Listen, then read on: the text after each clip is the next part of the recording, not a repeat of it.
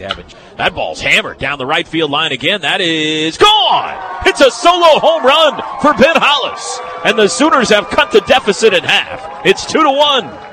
And the pitch swung on left center field, well hit, giving Chase Irwin back. It's over his head, and it's gone. It's a three-run home run for Rene Martinez. Oh, mama! And it's five to two OU. What else do you want? I mean, uh, two outs, bases loaded, full count now. Here's your pitch, folks. 5 2 OU. Fink trying to end it. Alum trying to win it. The pitch. Called strike three. He got it. Oh, mama. Win column. Sooners. Game over.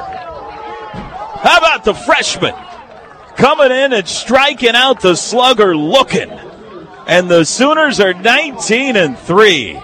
Wow.